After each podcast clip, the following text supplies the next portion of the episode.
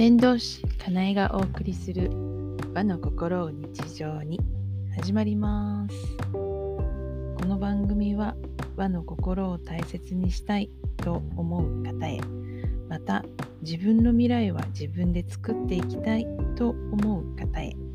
かなえの視点でいろいろ語っている番組です。今日は自分を取り戻す方法その2です。なんか自分を取り戻すっていうと、うん、なんかどっか穴の中に落ち込んでるみたいな雰囲気があるかもしれませんがまあこれは行動できない自分を行動させるっていうヒントなのでどちらかというと自分の未来を自分で作っていくっていうところのテーマなんですよね実はね。はい今日のお話はですねあの変わるのって大変って思ってませんかっていう話なんです。で変化することえあそもそも大変っていう言葉なんですけど大きく変わるって書いて大変っていうんですねで大きく変わる時は大変って思いやすいよっていうことなんだと思うんですけどそういう言葉からしても変わるのはうんと、自分が変わるためにはなんか力の限り頑張らないと変われないっていう思い込みってないですか？これ多分思い込みです。変わる時はパッて変わったりするんです。あの力の限り頑張らないと変われないっていうこともあったかもしれないですけどでも全てが力の限り頑張らないと変われないわけじゃないです。なんか一瞬のうちでパッて変わることってたくさんあります。あのそうですね例えば何があるかな私が教員していた時にですね生徒さんでですねあのエプロンみたいなのをして着て実習に行く時があってあのエプロンの紐をこう背中側で紐をくくるじゃないですか。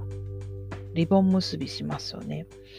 あれが必ず縦結びになってた人がいたんですね。で、何回練習しても縦結びだったんですよ。それ、あの、少なくとも私が知ってるので言うともう1年近く縦結びだったんですけど、その人がパッと普通にちゃんと蝶々結びリボン結びができた日があってでその日を境にずっとちゃんとリボン結び横向きにできるようになったんですよ。であの何て言うのかなその縦結びしてる時から横にちゃんとリボン結びできるようになるまでの間むちゃむちゃ努力して練習したかっていうとそんなことは全然なくっていつものようになんか、えーと、着替えをして最後にエプロン着るんですけど着た時にパンってちゃんとできてたんですよ。でびっくりして「あできるようになったのね」って声かけたら「えあそうですか？みたいな感じなんですね。ご本人はね。そうなんです。こんなもんなんです。変わるときって。なので、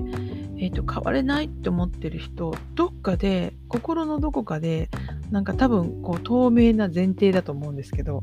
力の限り頑張らないと変われないんだって思い込んでませんか？それ刷り込みになってるかもしれませんよ。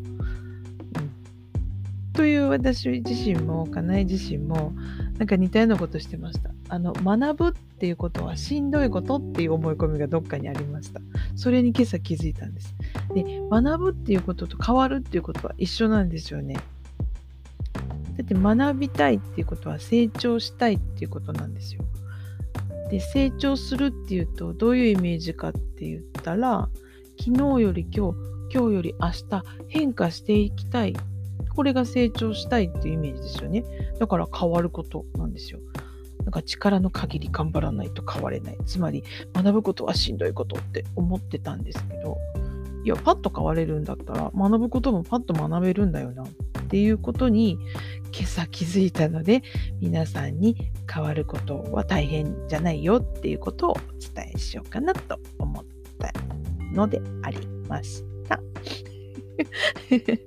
なので、パッと変われるかもしれないので、変わるのは大変って思い込みがもしあったら、ちょっとそれは脇に置いて忘れちゃってくださいというお話でした。はい。あなたはどう感じられましたか？はい。では、また。